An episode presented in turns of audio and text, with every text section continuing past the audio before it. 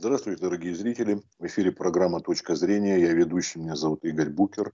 А наш сегодняшний гость – директор школы номер 117, заслуженный учитель Российской Федерации Ирина Бабурина. Здравствуйте, Ирина Алексеевна. Добрый день. А, в связи с тем, что, вот видите, девочку восьмилетнюю приняли в МГУ на факультет психологии, возникает вообще проблема об, об одаренных детях. Тут очень много разного. Во-первых, э, у них бывает сложная судьба. Некоторые говорят о том, что э, слишком рано в таком возрасте, и потом это выравнивается, что вот человек вырастает и просто вот талантливый в своем детском возрасте, вундеркинд, вдруг становится обычным средним человеком. Вот вы, я знаю, работаете много да, с одаренными детьми, и даже есть какие-то у вас дети. Вот, ну, может быть, расскажете подробнее нам об этом. Ну, наша школа, я бы сказала, как обычная, говорю, обычная, московская, хорошая школа в хорошем районе, где э, живут э, дети, ну, в основном это в процентном отношении, где-то 100%, это примерно 80% это дети творческой интеллигенции, военной интеллигенции, деловой интеллигенции, хотя есть, конечно, и представители рабочих профессий и так далее. Поэтому, конечно, в такой среде э, есть одаренные дети, и вот результаты мы видим практически каждый год. Каждый год учащиеся наши, на мой взгляд, ну, самой обычной московской школы э, побеждают в региональной и даже во всероссийской олимпиаде. В этом году шесть человек стали призерами всероссийской олимпиады по различным предметам. И надо вам сказать, что участие в такой Олимпиаде – это очень серьезное э, дело, это действительно одаренные дети, потому что все те такие задания, которые они принимают участие в Олимпиадах, но ну, это рассчитано на очень э, знающих, одаренных людей. Ну, к примеру вам, скажем, э, если это математик, то он должен уметь решать, скажем, девятиклассник, как минимум за второй курс технического вуза задачи. Конечно, это одаренные дети, которые увлеченные, мотивированные на вот э, такой результат. А, конечно, работа с одаренными детьми очень непростая, потому что эти дети требуют гораздо большего внимания, чем остальные. Этим детям не всегда интересно на обычных уроках, потому что они очень все быстро схватывают, у них прекрасная память, они много читают, много занимаются тем, чем интересуются, и поэтому учителям приходится перестраивать иногда работу даже в процессе урока, специально давать задания для таким детям, чтобы они не потеряли интерес к учебе. И, конечно, очень много работают с таким во внеурочное время. Это проектная деятельность. Но эти дети, помимо еще школы, обычно вот там занимаются в заочных школах МГУ, других вузах, ну, по тем направлениям, которые им нравятся. Что касается вот э, одаренных детей, это, конечно, еще не вундеркинды, да, это прекрасно, одаренные дети, но вот вундеркинды да, это, это просто единицы. Я вундеркиндах, конечно, да. Да, вот, а что касается вот э, того случая, что вот произошло, что девочка сказала, что она вообще готова за два года даже вуз закончить. Вот вообще ваше отношение как педагога к тому, что вот так вот быстро это все. Отношение к этому совсем мое неоднозначное. А, где-то я недавно прочитала, по-моему, говорил э, ректор Баумки, да, Анатолий Александров, что жизнь это все время бег вперед и э, постоянно в движении. Вот как я себе представляю, восьмилетний ребенок э, через два года собирается стать э, дипломированным психологом. Вот я своим коллегам, мы обсуждали очень это, подробно эту ситуацию. Э, я вот обратилась к своим коллегам, скажите, кто-нибудь из вас пойдет на консультацию к 11-летней девушке? как дипломированному э, специалисту по психологии. Ну, на мой взгляд, во-первых, психология – это такая наука, где надо иметь определенный жизненный опыт чтобы помогать э, разбираться во многих ситуациях, которые складываются в жизни человека, детей и так далее. Это во-первых. Во-вторых, вы знаете, э, ну, чуть поподробнее я там посмотрела про эту семью, неоднозначно мое отношение. Конечно, безусловно, там очень талантливые родители с определенной точки зрения, но э, я не понимаю смысла этого. Вот ребенок в 11 лет станет дипломированным специалистом. Где и чем он будет заниматься? Для чего это делается? Даже вот видя девочку, как она рассказывает, мне, так, мне кажется, ей так хочется как можно больше играть э, там со сверстником, пока она крутится в своей собственной семье, своими братьями, сестрами, и в центре это только одна учеба, только вот тесты, ЕГЭ, ОГЭ и ну, у меня такое впечатление, что это просто какие-то нереализованные амбиции родителей. Может, я не права. А вот смотрите, мы недавно совсем говорили о том, что у нас вот растет э, стоимость жилья из-за того, что нехватка просто элементарно строителей. Ну, тут есть вопросы, конечно, из-за того, что из-за пандемии не въезжают там часть из Средней и Центральной Азии.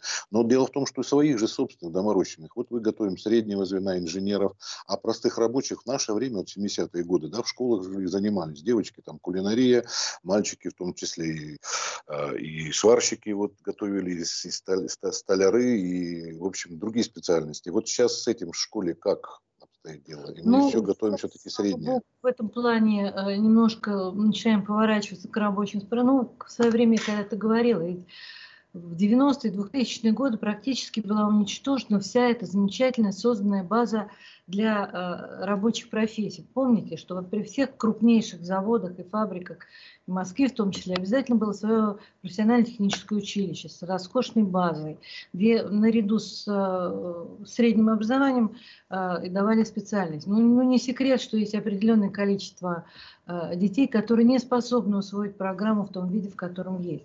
У него прекрасно работают руки, он мотивирован на это. Ему неинтересно вот, в том объеме физика, химия, органическая и так далее. Ему бы интересно работать, что-то вытачивать и так далее. Вот сейчас, эм, на мой взгляд, уже очень много сделано в плане. Очень много в Москве появилось колледжей, которые вот на это направлены. У них прекрасная э, база, роскошно. Мы были вот э, во многих колледжах. Я вот, например, мы непосредственно работаем э, с колледжем Юго-Запад. Там просто роскошная база, там роскошные специальности. И поэтому вот уже в этом году несколько детей из нашей школы, знаю, вот из нашего вот кластера, э, поступили туда. Очень интересные рабочие профессии. Поэтому я думаю, что пока в самих школах, конечно, скажем, вот э, те навыки э, прагматичные, практические, там, скажем, как это было домоводство, приготовление пищи или у ребят там столярное дело и так далее, пока нет. Это связано все, в общем, с очень многими проблемами. Ну, вот, к примеру, да, э, домоводство. Кто должен обеспечивать э, уроки э, всем необходимым, продуктами и так далее и тому подобное. Раньше дети сами приносили из дома, все учились. Теперь этого делать нельзя. Он что-то принесет, приготовит для всех, не дай бог не свежий продукт, проблема. А что касается э, столярного и слесарного дела, вот скажем, в одном из зданий моей школы были роскошные столярные и слесарные мастерские – но э, э, все они, конечно, были сработаны в те времена, какой-то вот системы безопасности такой не было, и мы там примерно в те времена еще получали там директивы, этот станок убрать, он опасен, этот станок убрать, он опасен и так далее. Там в итоге пришлось этот предмет как таковой просто убрать из этого. И теперь мы в основном занимаемся вот информатикой, компьютерным делом и так далее. Но а, прав... не хватает сварщика, вот видите, Нет, компьютер ну, прекрасно. Ну. Сварщиков и слесарей, инструментальщика не хватает, и хороших поваров не хватает, и визажистов, в смысле парикмахеров не хватает. Но в этом плане очень интересная сейчас э, программа, которая в московском образовании про проходит. На базе колледжей а, дети, э, начиная с пятого класса, могут получить эту специальность во внеурочное время, и этим мы в том числе тоже занимаемся. А, вот девочки наши ходят на поварское искусство, на э, парикмахерское искусство и так далее. Э, дети ездят туда с специалистами, мастер-классы. Но кому-то это нравится, потом после девятого класса идут туда учиться не могу не спросить про отношение к ЕГЭ. Это вот такая тема, которая, она вот в СМИ и вообще вот обсуждение не сходит. Вот вы как человек, который непосредственно в школе, вот вас тоже в, в нашей школе мы были, а, да, неоднозначное отношение к ЕГЭ. Знаете, наша школа была одной из первых в Москве, вообще в экспериментальном порядке мы проводили этот экзамен. У меня очень много вопросов к ЕГЭ, к, к самой процедуре проведения. Понимаете?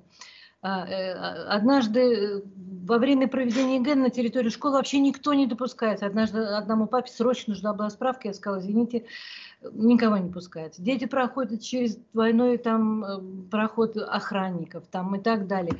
Сидят под камерами и прочее. То есть априори, что все дети вот занимаются списыванием и так далее. Мне это очень не нравится. Мало этого, дети не могут сдавать свои экзамены в своем собственном заведении. Я даже в этом году у меня часть детей, у нас школа достаточно большая, ездили, но я не знаю, где-то, ну, на Ленинский проспект, мы, значит, в конце Ленинского проспекта. Итак, почему уже, почему, то есть считается априори, что в своей собственной школе будут создавать какие-то особые условия, что ли? Вот что касается процедуры. А, и понятно, что учителя русского языка ни в коем случае не будут на экзамене русского языка. Непонятно почему. Камеры есть, там четко определены там, обязанности и инструкции. Это ладно. Теперь, что касается самих тестов. Да, тесты, конечно, за вот этот 15-летний период очень э, сильно изменились. И сначала была в основном тестовая часть, сейчас там есть эссе, там есть э, интересные задания и так далее. Но понимаете, в чем дело? Есть определенный процент детей, э, знаете, как говорят, есть такой вот у психологов эффект контрольной работы, эффект чистки тетради. Он открывает, и у него все из головы пропадает. Там, ну, очень вот, ну, надо посмотреть, я все время присутствую на этих экзаменах, смотрю, как идут дети, но это очень серьезное испытание для детей, очень серьезное. Вот. Что дальше будет? И, в общем, и в школе у нас сначала нам было очень непросто, мы очень переживали за детей. Сейчас вроде стало попроще, мы привыкли, но то, что определенная часть э, педагогов, я не имею в виду только нашу школу вообще, работает только в тестовом режиме и натаскивание на это, к сожалению, это присутствует. Наши дети перестали образно выражаться. У нас нет времени на то, чтобы ребята... Хорошо говорили, практически не читают. Посмотрите, сколько сейчас выпущено книг дайджестов. Сейчас э, э, на полутора листах вся история э, войны и мира и так далее. Зачем читать? Все открыл вот это. Это тот, это тот, это тот. И кто это умеет? Я вспоминаю, что у меня однажды был ребенок, который за все обучение в школе ни разу тройки за диктант не имел только двойки. То есть он вообще у него, там была какая-то проблема. Он на ЕГЭ по русскому языку получил 4 все время. Ну, по результатам ЕГЭ это было 4. Он угадал все там эти самые. Понимаете меня, да? Поэтому. Но это было в самом начале, когда была только тестовая часть. Сегодня надо написать. Ну и вот еще один такой пример. Для меня это было просто. А, в эссе там какой-то надо было написать э, э, к каждому литературному эссе там, значит, э, обязательно определенные э, требования. Мне приносят одну работу, которая там была. Значит, ребенок пишет, в э, романе Чехова «Гранатовый браслет», ну и дальше и так далее. Что вы думаете? Эту работу засчитали. Эту работу засчитали, потому что этот критерий вот не был правильным, а все остальное совпало по критериям. Через несколько дней будет День знаний. А как вы уже к этому подготовились? Будет ли школьная линейка для всех или в связи с вот ограничениями определенными только первоклашки? Ну, у нас, конечно, мы это, закон послушные граждане, поэтому линейка будет обязательно, это праздник. Мы всегда, у нас 1 сентября, с момента, собственно, зарождения нашей школы, это всенародный праздник. Поэтому в этот день э, у нас уроков нету, только вот урок э, первый, там, встречи и так далее, линейки, потом мы идем в курсы по Москве и прочее. Да, линейки будут обязательно в первых и одиннадцатый, первый и одиннадцатый класс мы приглашаем только. А все остальные дети просто идут в здание. А все, а все остальные мероприятия так и сохранятся? Да, да, все остальные мероприятия на свежем воздухе. Мы находимся в замечательном месте. У нас французский парк рядом. Уже запланировано много экскурсий, э, квесты всякие и так далее. Но это праздник, поэтому дети. 2 сентября обычный рабочий день. Ну что, остается вас уже готовы. Поздравить, что вы готовы. Спасибо большое за беседу. Вот, всего вам доброго, хорошо отметить День знаний, здоровья, ну, успехов. Спасибо. И воспитывайте большое. своих одаренных дальше. Мы стараемся, да, у нас пока неплохо получается. Спасибо.